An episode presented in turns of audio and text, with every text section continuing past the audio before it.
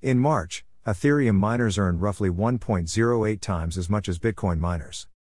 Fresh data reveals that amid the positive month that March has been for Ether's recovery within the crypto market, Ethereum miners managed to rake in a total of $1.29 billion, roughly 9,740 crore, in revenue over the past month. While that's still a long way down from the all-time high registered in November last year, it does bode well for miners who've suffered a rough few months over the winter period. Almost all of the $1.29 billion, roughly 9,740 crore, came from block subsidy, while less than $100 million, roughly 755 crore, were from transaction fees. According to data from the block, the total monthly revenue made by Ethereum miners increased by around 7.2% from February to March 2022. More importantly, this signifies a break in a descending trend that started all the way back in November 2021.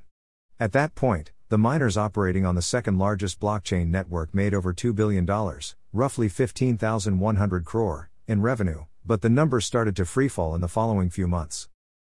A large portion of the increase in miner revenue appears to be a consequence of EIP-1559, which came into effect with the London upgrade in August 2021 last year. The EIP-1559 upgrade brought on a major overhaul to the way transaction fees were estimated.